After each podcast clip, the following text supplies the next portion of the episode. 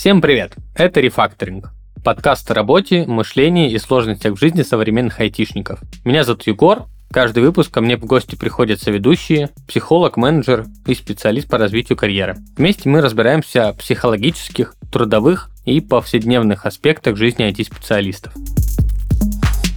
Спонсор нашего сезона – платформа корпоративного благополучия «Понимаю». Сегодня у меня в гостях Анастасия Кириенко. Она психолог из мира IT и больших корпораций. Анастасия, добрый день. Добрый день, Егор. Анастасия, у нас сегодня интересная с вами тема для обсуждения. Конфликт – это необходимая строка кода. Как сделать так, чтобы она не мешала программе? И, наверное, начну с того, что конфликта бывает и в айтишке, именно в программировании, то есть когда там код не сходится, или два разработчика делают э, один модуль, потом соединяют, и у них возникают конфликты, и они их фиксят. Но в жизни у нас конфликты, мне кажется, на каждом углу. Э, ну и, собственно, у меня первый вопрос к вам. Что такое конфликт? Ну, конфликт — это у нас когда что-то не совпадает, да, когда сталкивается что-то конфликт версий, конфликт взглядов, конфликт целей, каких-то интересов. Когда мы сталкиваемся с какими-то эмоциями, которые, допустим, не вывозим своими или чужими. Психологи, правда, стараются очень лояльно ко всему относиться. Для них конфликт — это не то чтобы прям столкновение и война, это скорее отсутствие согласия между странами. Ну да, конфликт, по сути, это просто столкновение, но чего-то в разных сферах нашей жизни, и в айтишке, и в жизни. Это понятно. А есть ли какие-то вообще разновидности конфликта, которые можно выделить, и какие они бывают, если есть? Разновидностей огромное количество. Они и по горизонтали, по вертикали оценивать можно как угодно. А, одна из таких довольно частых в использовании истории, когда мы делим конфликты на реалистичные и нереалистичные. Как вам кажется, что такое реалистичный, что такое нереалистичный? Блин, у меня вообще идей нет, честно говоря реалистичный, нереалистичный конфликт? Вообще, я, я не знаю, расскажите.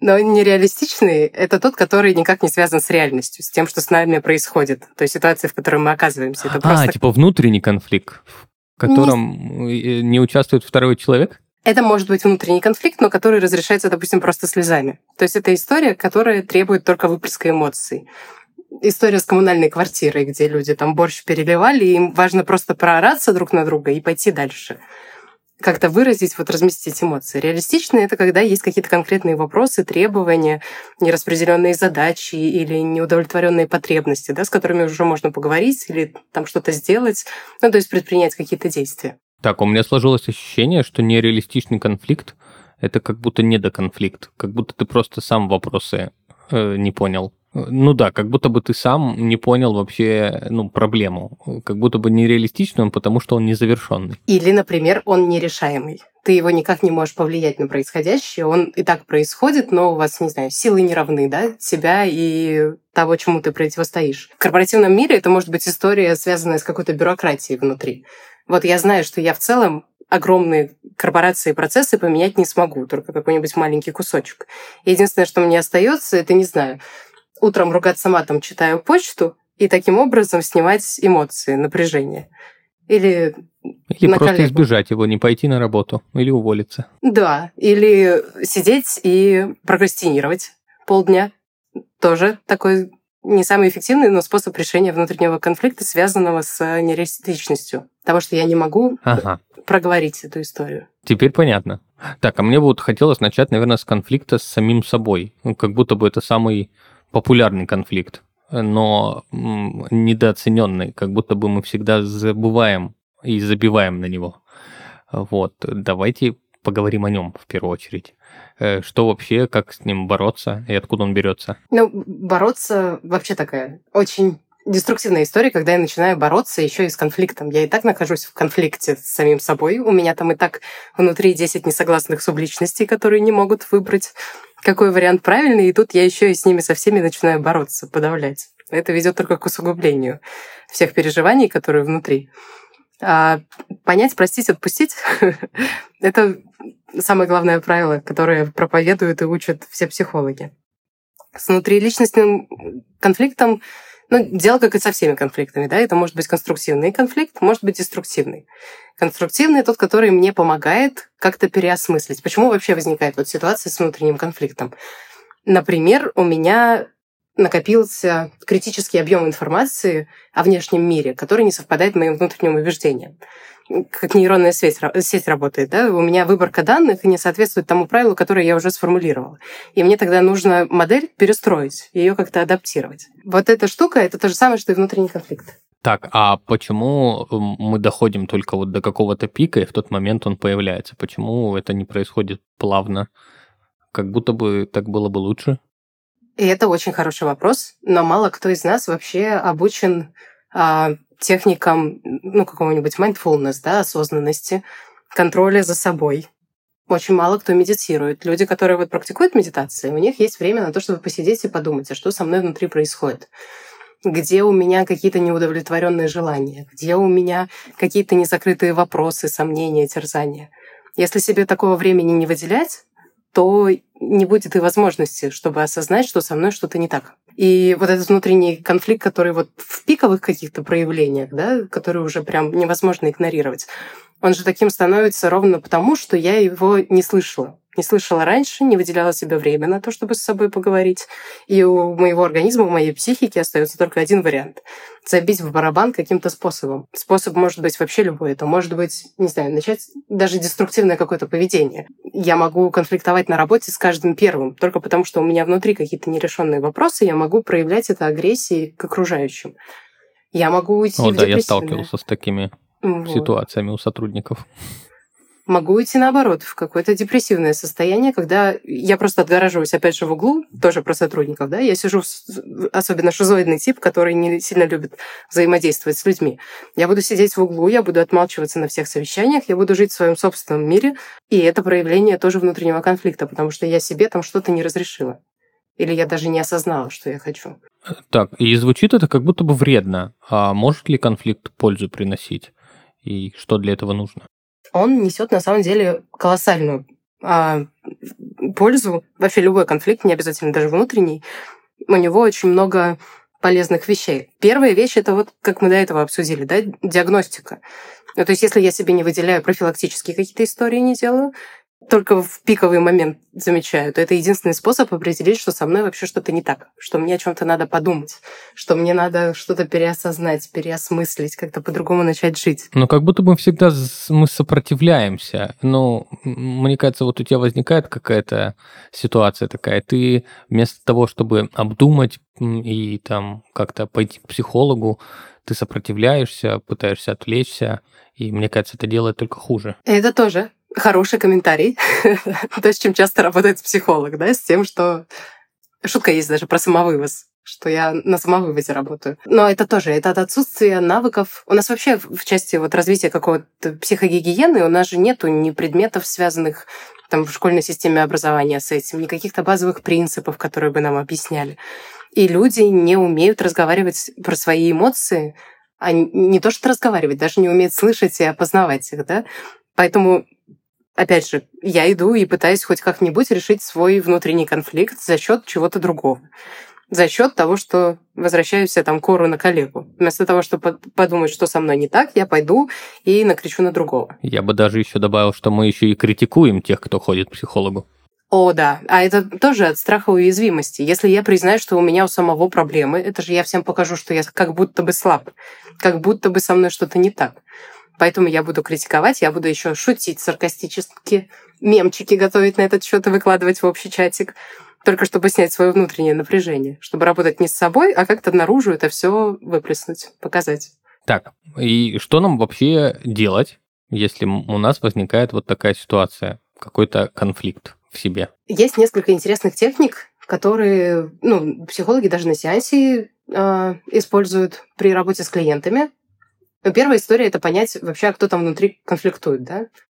Это совершенно нормально, что у всех у нас есть внутри субличности. Субличности — это такие персонажи, им можно даже давать имена, придумывать. Каждый из нас наверняка слышал внутренние диалоги перед выбором каким-нибудь, да, не знаю, красное или синее. Это вот все субличности, которые внутри нас существуют. И первый шаг — это их определить. А кто там вообще не согласен? У кого там вообще проблемы? Кто там имеет альтернативное мнение, которое не укладывается в мнение большинства? Я всегда думал, что я сам с собой разговариваю. Да, но это два меня внутри меня. Я теперь не смогу уснуть после этого. Тоже есть такое упражнение, прямо выписать списком тех людей, которые внутри меня как будто бы есть. Тот я, который сам с собой разговариваю, я же разговариваю разными голосами. В разных ситуациях я себя по-разному веду. Наверное, не знаю. Это еще один повод не спать сегодня. Ну вот про себя, например, могу сказать, я назвала это условно режимом Саманты. Такое состояние, в котором я точно знаю, что я, ну, такая не всемогущая, но прям очень классная. Я могу классно разговаривать, я могу классно проводить сессии с клиентами, я могу классно проводить вебинары, мною все восхищаются в этот момент, все хотят со мной повзаимодействовать каким-то образом она иногда входит в конфликт с другой субличностью, которая хочет, чтобы ее не трогали, да, какая-то там шизоидная, замкнутая, интровертивная, которая хочет сидеть дома, читать книжки и вообще никуда не выходить, готовить борщи, чтобы никаких взаимодействий с внешним миром не было. И они, понятное дело, периодически не могут договориться. Так, что дальше с этим делать? Э, следующий шаг. Так мы подходим к следующему шагу. Их можно представить сидящими перед собой на разных стульях. Как будто это прямо два отдельных человека, которые сидят передо мной. Я такой посредник, фасилитатор между ними. Я провожу переговоры, а они пытаются между собой договориться. И вот они сидят две передо мной и рассказывают, какая правда у каждой из них. Ага, и того вас уже трое. Да. Теперь мы разговариваем на троих. Там может еще кто-то подключиться в ходе. Потом рассказать об этом своим родителям, и они вызовут психбольницу. Ну, в целом, да, но обычно а, тоже интересно. Одна из самых популярных теорий про структуру личности это про то, что у нас внутри сидит внутренний ребенок, внутренний взрослый и внутренний родитель про родителя просто проассоциировалась. Вот человек, который сидит и смотрит на эти фигуры передо мной, это чаще всего внутренний родитель. Такая довольно взрослая, зрелая, устойчивая личность, которая готова помогать другим договариваться и разговаривать между собой. А конфликтуют, по большому счету, чаще всего внутри, вот как раз внутренний ребенок и внутренний взрослый. Потому что у них абсолютно разные ценности. Один отвечает за безопасность, за стабильность, а другой э, творческая часть, которая хочет что-то менять, что-то создавать, что-то делать, ну и вообще удовольствие побольше получать от жизни. Ага, вот. Я бы хотел удовольствия побольше. Ребенку. Вытащите ребенка. Э, да, выпустите моего ребенка. Хватит его держать. Я сейчас покажу тебе своего ребенка. Так, и что дальше? Мы посадили их. И, и, и, и что? Они ну, же, вот. по сути, имеют противоположные мнения. Нужно просто договориться. Да, и, наверное, так мы плавно можем перейти к тому, как вообще можно с конфликтами работать. Это, опять же, что внутренние, что внешние, что между командами. В целом есть же несколько основных способов, как мы можем решать да, конфликты. Какие самые популярные, которыми вы пользуетесь? Эм, забить. Да? Убежать. Да? Мне кажется, да. Шикарный метод, он так да. называется уход от конфликта. Сесть и подождать, а вдруг все само с собой решится. Да-да, вот э, прокатывает. Ну, особенно внешние конфликты э, часто прокатывает. Да, он самый энергоэффективный. А, а второй способ это, это, наверное, это. Лучшая защита это нападение. Вот. Да, тоже отлично. Причем нападение может быть какое-то скрытое, да, или активное. Можно втихаря там что-то подгаживать. Можно открыто сказать, что все неправы. Ну, это уже зависит от ситуации. Да, да я один в белом, а вы все как обычно. Ну, еще есть э, такие более гуманные, что ли, способы решения конфликта. А есть еще, вот я не знаю, это равно сбежать или не равно, это замалчивание. Не равно. Это вот как раз история про бездействие. Ну, то есть я либо создаю иллюзию, что ничего не происходит, да, либо сам себя там как-то убеждаю, что конфликта нету, все нормально, ничего не происходит. Да, это отдельная история. Ну, я бы даже сказал, как бы ты сам там себе борешься, но не выносишь его в наружу. Ну, если это конфликт с партнером там или с другом, у тебя возникает какая-то проблема, какая-то претензия, а ты вот носишь ее в себе и не выводишь ее наружу. То есть ты сам страдаешь, а друг, партнер даже знать не знает об этом. Да, это еще один способ. Он прям называется, э, ну, его называют уступки и приспособления. Когда я максимально меняю себя под окружающую среду и под условия конфликта, чтобы не сталкиваться как раз, я изменения все провожу внутри себя. Но есть еще всякие методы, за которые топят коучи и эффективные решения.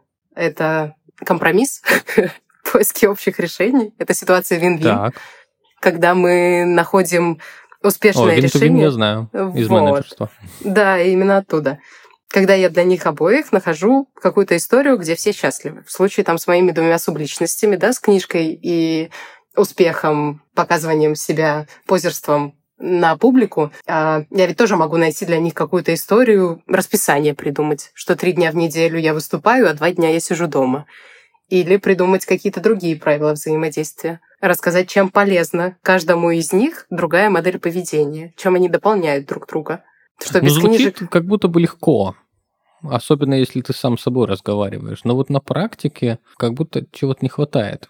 А, а чего именно, даже понять не могу. Очень частая история, почему у людей не получается вот так договориться внутри себя, это когда вот эти две субличности начинают одна косить под другую. Когда вот этот внутренний взрослый, который вроде бы суперконтролирующий, гиперконтролирующий, начинает утверждать, что якобы он генерит все желания, которые внутри меня находятся что это я просто хочу безопасности, поэтому я лишний раз не делаю то, что я хочу, не реализовываю свои желания, не иду танцевать, когда я хочу. Когда происходит вот эта подмена, иногда очень сложно их разделить, именно эти субличности, и найти, где из них кто. Где мои настоящие желания, а где, например, желания, навязанные обществом.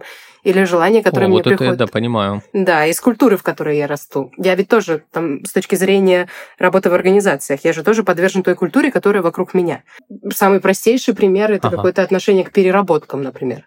Если все вокруг фигачат с утра до вечера по 12 часов, то даже если я люблю семью, и я люблю проводить время с семьей, или у меня выстроен work-life balance, и я знаю, что у меня есть хобби и увлечения, на которые я трачу время, я все равно невольно могу начать думать, что мое желание — это работать. Только потому, что вокруг меня есть такая же среда. И я в себя впитываю те установки и ценности, которые в этой среде уже сформировались. Э, Так и что делать тогда в такой ситуации? Как, как разделить вот эти реальные желания от мнимых, которые навязаны обществом там или еще кем-то? Ну, во-первых, можно сходить к психологу. Поэтому у нас есть хлеб. Вот, кстати, А. да, наверное, хороший способ. Но в целом, наверное, основной такой индикатор, а, надо каждый раз напоминать себе, что себе доверять можно, что никто другой никогда мне не ответит на вопрос, а что я правда люблю, а что мне правда нравится и приносит удовольствие. Да, но как будто бы... э, Я могу прям примеры своей жизни привести. Э, Я годами всегда всем говорил, что хочу детей, хочу три ребенка и все такое, и всем говорил, и партнеркам, и, и тут вот недавно, полгода назад, я такой понял, что да, если бы я хотел детей, я бы, наверное, бы уже завел. Вот. Иногда очень сложно самому себе признаться в каких-то вещах, что они не то, чего я хочу. Или наоборот, то, чего я хочу. Такой, наверное, самый сложный эмоционально для принятия пример — это любовь к насилию. У нас у большинства это, опять же, исторических предпосылок много, личностных основ. Мы, правда, растим детей, ну, сейчас уже в меньшей степени, да, но сами мы выросли в условиях большого прессинга, в условиях большого ну, неуважение к личности, к границам и их активного нарушения. И в какой-то момент... Ну да, давление постоянно. Да, психика адаптируется, и мы начинаем даже местами получать от этого удовольствие. Но сложно же. Ну, как может в привычном понимании человек себе адекватно сказать, ну, блин, я люблю, когда меня унижают. Я люблю, когда начальник на меня орет. Я люблю, когда проект мне не подходит по ценностям. Сложно Ну признавать да, поэтому сейчас популярно всякие БДСМ направления. Да, наверное. это да, это способ разместить как раз вот эту свою любовь в какое-то более русло, которое меня меньше разрушает. То русло, которое мне действительно может приносить удовольствие, но при этом никак не, не влиять на мое качество жизни. Ага, и не вредить никому при этом еще к тому же. Да, ну или по взаимному согласию. Во время написания любой программы может возникнуть системная ошибка, а можно просто опечататься в коде. Это приведет к некоторым техническим неполадкам, конфликту. Урегулировать его можно как самостоятельно, так и во время психологической сессии. А еще можно начать практиковать осознанность, чтобы конфликтных ситуаций становилось все меньше. С погружением в практики осознанности тебе поможет партнер нашего подкаста – платформа корпоративного благополучия «Понимаю». С их помощью ты сможешь выйти на уровень сеньор. «Понимаю» реализует программы поддержки сотрудников и оказывает профессиональную помощь в решении повседневных проблем, с которыми сталкиваются сотрудники. Цель ребят из «Понимаю» — укрепить здоровье и благополучие любого профессионала. Здесь ты можешь получить индивидуальную консультацию психолога, коуча, юриста, эксперта по личным финансам, фитнес-тренера, инструктора по практикам осознанности, консультанта по здоровому образу жизни, по сексуальным отношениям и зооконсультанта. Все сеансы проходят по видеосвязи, телефону или в чате и являются конфиденциальными. Ты можешь выбрать эксперта для консультации на основе его опыта и квалификации, а также оценок и отзывов пользователей, которые уже попробовали услуги «Понимаю». На сегодняшний день платформой воспользовались более полутора миллионов сотрудников, которые работают в таких компаниях, как Сбер, ВК, Озон, JTI. Если ты заботишься о своем психологическом здоровье и комфорте на рабочем месте, переходи по ссылке в описании и выбирай необходимую консультацию. Я так понимаю, что признаться самому в себе Э, вот в чем-то, наверное, без психолога в принципе не справишься, потому что, ну, мне помог только психолог. То есть до этого 28 лет я ходил и думал, что я прям хочу детей. Нет, я не то, что сейчас там решу, что я не хочу их, то есть нет такого. Я просто понял, что это не так приоритетно для меня, как ну, какие-то другие направления. И вот это интересно, потому что до этого я говорил, что все, вот обязательно детей хочу, детей хочу, будет трое.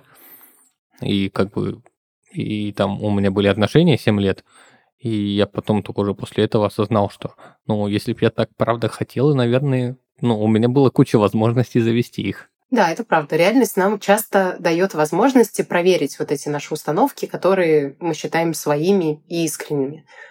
Очень часто происходят ситуации, которые ставят под вопрос мои убеждения. В этот момент без психолога тоже можно дойти до каких-то выводов. Да? Почему? Еще раз скажу про медитацию, про то, как это важно, полезно и классно. Потому что если я чувствую какой-то дискомфорт внутри себя в любой ситуации сложившейся, я даю себе время просто посидеть и об этом поразмышлять, то тогда я могу дойти до истории понимания именно самого себя. Э, мне кажется, что возникают ситуации, когда ты сам себя стесняешься. То есть ты не можешь себе э, не то что признаться, ты даже не можешь сам с собой поговорить, потому что вот какая-то тема щепетильная или стыдная в каком-то смысле. Э, ну, наверное, в такой ситуации все-таки надо обращаться к специалисту. Да, ну, да. Или, или, или, возможно, даже если ты и сам сможешь справиться через время, то, наверное, специалист, мне кажется, просто ускорит этот процесс. В целом, да. В целом я полностью согласна, что об другого проверять свои э, мысли всегда проще.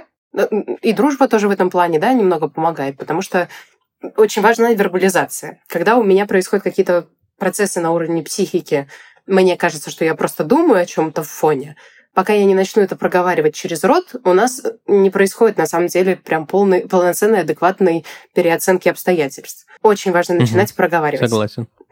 Поэтому Понимаю. специалист, понятное дело, он наверное, поможет это сделать чуть более эффективно в плане того, что когда ты приходишь к психологу, психолог не рассказывает в ответ «а я» и своей истории, не делится своим опытом. Может, конечно, там самораскрытие добавить немного в сессию, но чаще всего это разговор вот про тебя самого. Поэтому, возможно, сессии, они иногда приносят быстрее результат.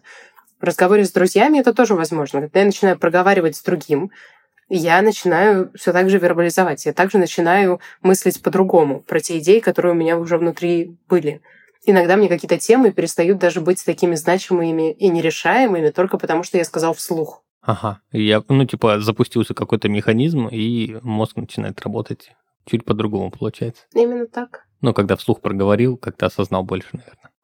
Так, ну, ладно. Мы обсудили тему внутренних конфликтов довольно подробно, очень интересно. Я прям задумался о много чем. А вот э, что касается межличностных конфликтов, там же, наверное, тоже есть какие-то особенности, и как-то с ними тоже нужно бороться. И мне кажется, там еще такая проблема, что межличностный конфликт, он как бы возникает, и необходимо принимать меры как будто бы вот здесь сейчас. Сложнее с него сбежать чаще всего. Ну, тут две истории, да. Первая история это про то, чтобы этих конфликтов не допускать. Ну, то есть проводить нормально, э, работать над профилактикой, создавать максимально такую среду, в которой поддерживающая атмосфера, низкий уровень напряжения, конфликты, если и случаются, они случаются, это нормально, то участники они достаточно безопасно себя чувствуют для того, чтобы не сражаться, как в последний раз, да, в этом конфликте, а знать, что я могу себя проявить, я могу проговорить, что меня не устраивает, и могу как-то из этого конфликта выйти. Ну, это про какие-то доверительные отношения, как будто бы с близкими людьми. Да, именно так. Это ну, про культуру команды, про... В близких отношениях это действительно про то, как я выстраиваю там, отношения с моим партнером, с моими детьми, про доверие, которое мы вместе над которым работаем. Ага, но тут как бы получается в конфликте двое. Нужно, чтобы не только ты это все осознавал, еще и твой, э, хотел сказать, партнер. Работодатель. Но, э, оппонент. Оппонент.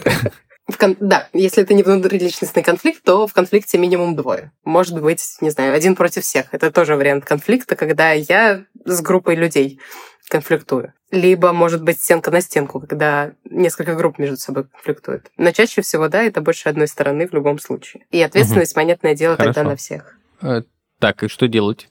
Что нам дальше делать? Как бороться с этим? Ну вот, точнее, не то, что бороться, а скорее, как правильно выходить из конфликта, и так, чтобы он тебе не навредил и не навредил другим.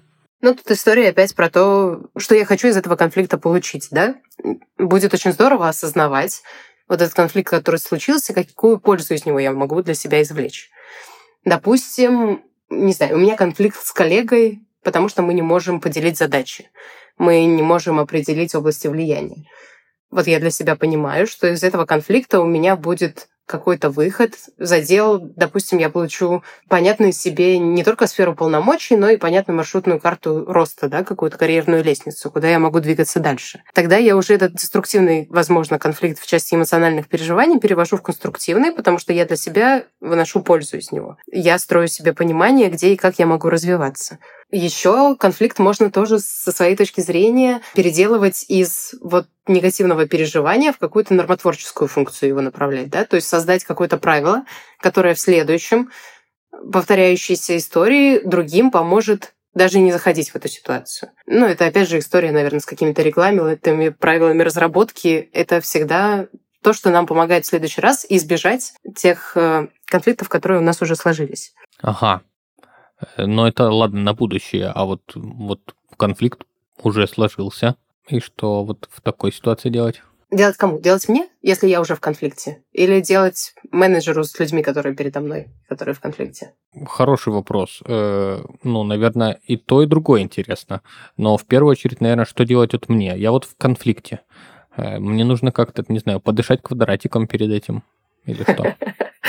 Подошить к квадратикам можно в любой ситуации и сделать долгий выдох вместо серии коротких вдохов. Вообще, история про любой конфликт, опять же, да, и в коллективе, и не в коллективе. Я всегда слежу сначала за собой. Я работаю со своим эмоциональным фоном. Я сначала разбираюсь, какие у меня были незакрытые потребности, почему вообще этот конфликт случился. Возможно, я хотела чего-то другого. Если это история про партнера, я, может, хотела не вымытой посуды на кухне, а чтобы мне сказали, что я молодец, что я вообще ужин готовлю. Когда я разобралась с самой собой, подышав квадратиком, Открытые позаботившись... какие-то мотивы. Да, да, позаботившись о себе, сходив на прогулку, подумав в спокойной атмосфере о том, а что же это все было, тогда я могу вернуться обратно в ситуацию конфликта, но уже с пониманием того, чего я на самом деле хотел, чего я хотел добиться. Ну, то есть цели очень важно всегда формулировать цели конфликта. Любой конфликт может быть конструктивным, если понятно, а что мы хотим получить на выходе. Даже если мы на выходе хотим получить, вот возвращаясь к нереалистичным конфликтам, да, даже если я понимаю, что я просто хотела поорать, просто потому что я так устала, я, не знаю, переехала недавно в другую страну, у меня накопился гигантский уровень напряжения, и мне очень надо было прийти домой и поорать.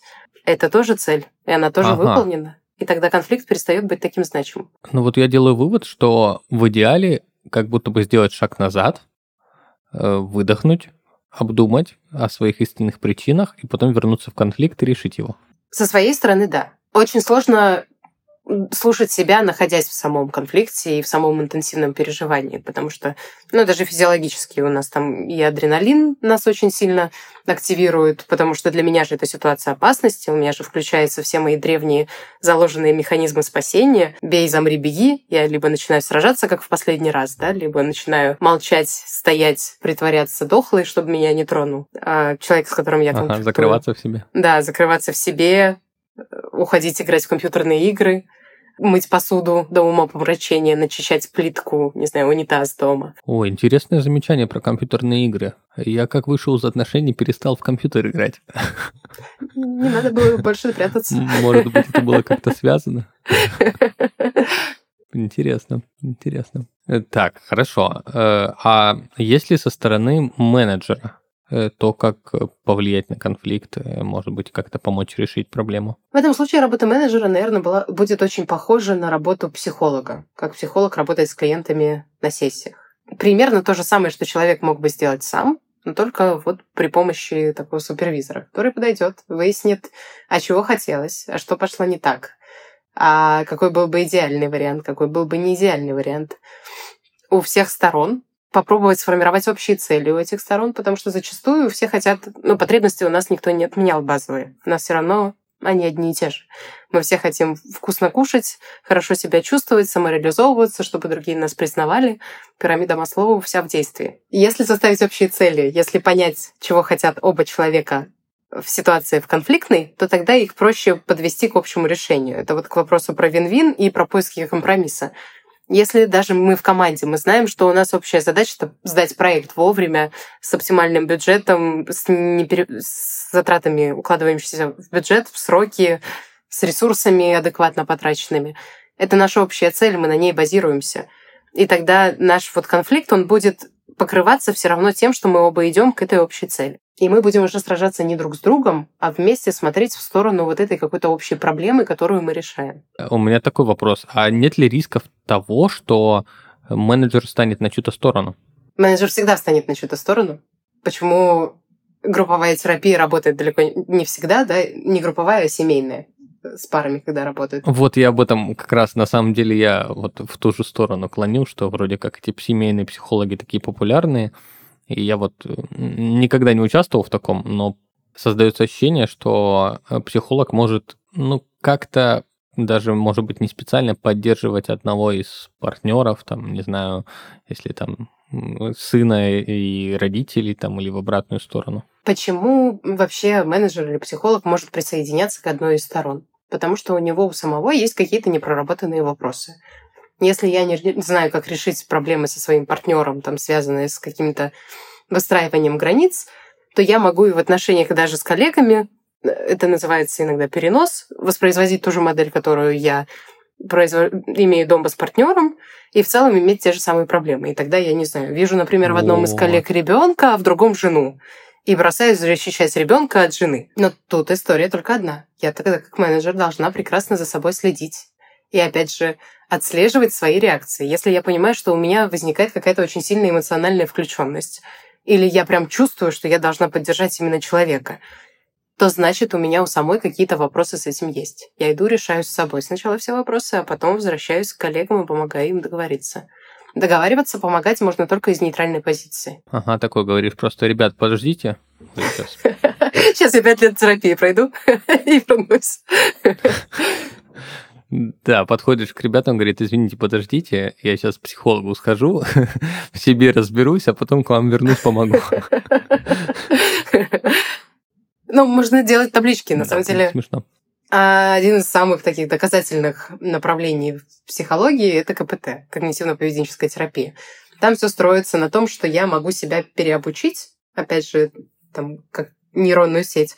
Чем больше я себе примеров и вариантов подгоню, взаимодействия, тем быстрее я научусь действовать по-другому. Можно рисовать себе прямо вот садиться табличку, расписывать ситуацию, расписывать какие у меня мысли сформировались в этой ситуации. Причем ситуация может быть и внутренняя, и внешняя. Это могут быть либо какие-то мои внезапно пришедшие в голову идеи, либо вот то, что я оказался в контакте с другими людьми. Какие у меня мысли возникли? То есть люди меняются, в общем. Ну да, если коротко, то да. Не то чтобы радикально и принципиально, но люди корректируются. Про табличку. Что делать, если не хочешь идти к психологу? Да, что с табличкой делать? Да, в очередной раз хочешь разобраться сам. Несколько столбцов. Столбец про ситуацию, столбец про автоматические мысли, столбец про то, что я чувствую относительно этих автоматических мыслей. Ну, то есть, например, я, при... я привык думать на автомате, что все вокруг враги, все хотят меня подставить, все хотят меня уволить, все хотят отжать у меня блок работ.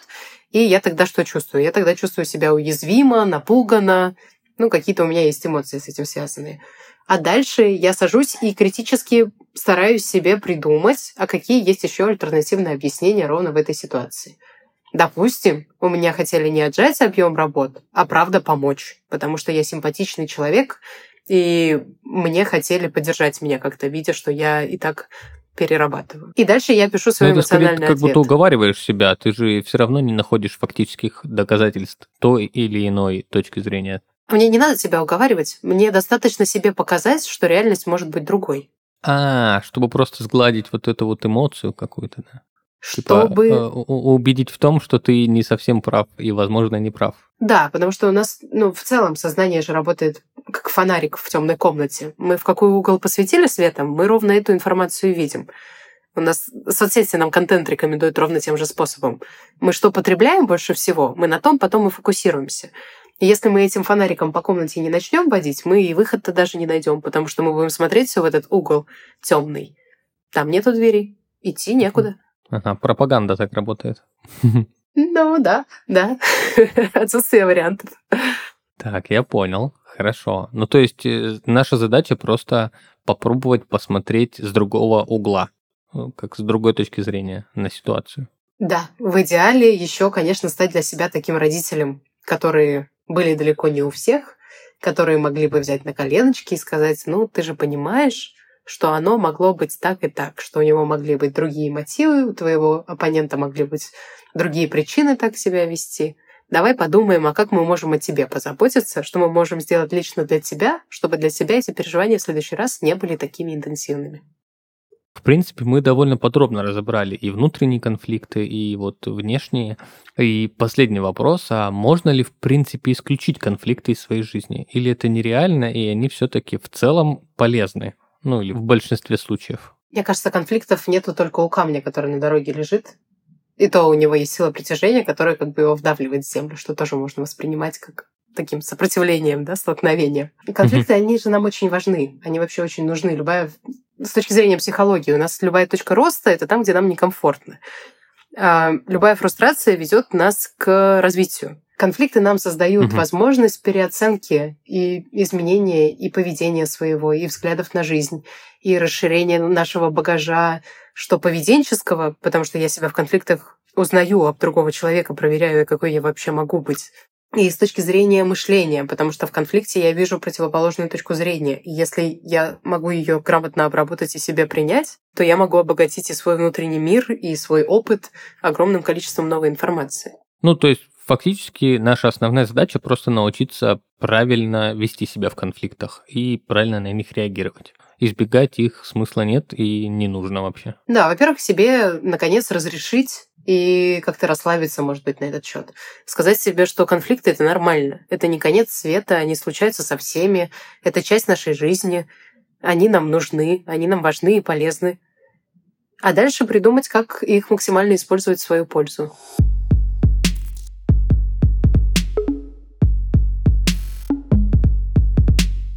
Мне кажется, у нас получилась прекрасная запись. С вами был подкаст «Рефакторинг», подкаст о жизни айтишниках в эпоху перемен. Сегодня у меня в гостях была Анастасия, психолог из IT-мира. Спонсор сезона – платформа корпоративного благополучия «Понимаю». Подписывайтесь на наш подкаст на всех платформах для прослушивания подкастов, чтобы не пропустить новый выпуск. Всем пока!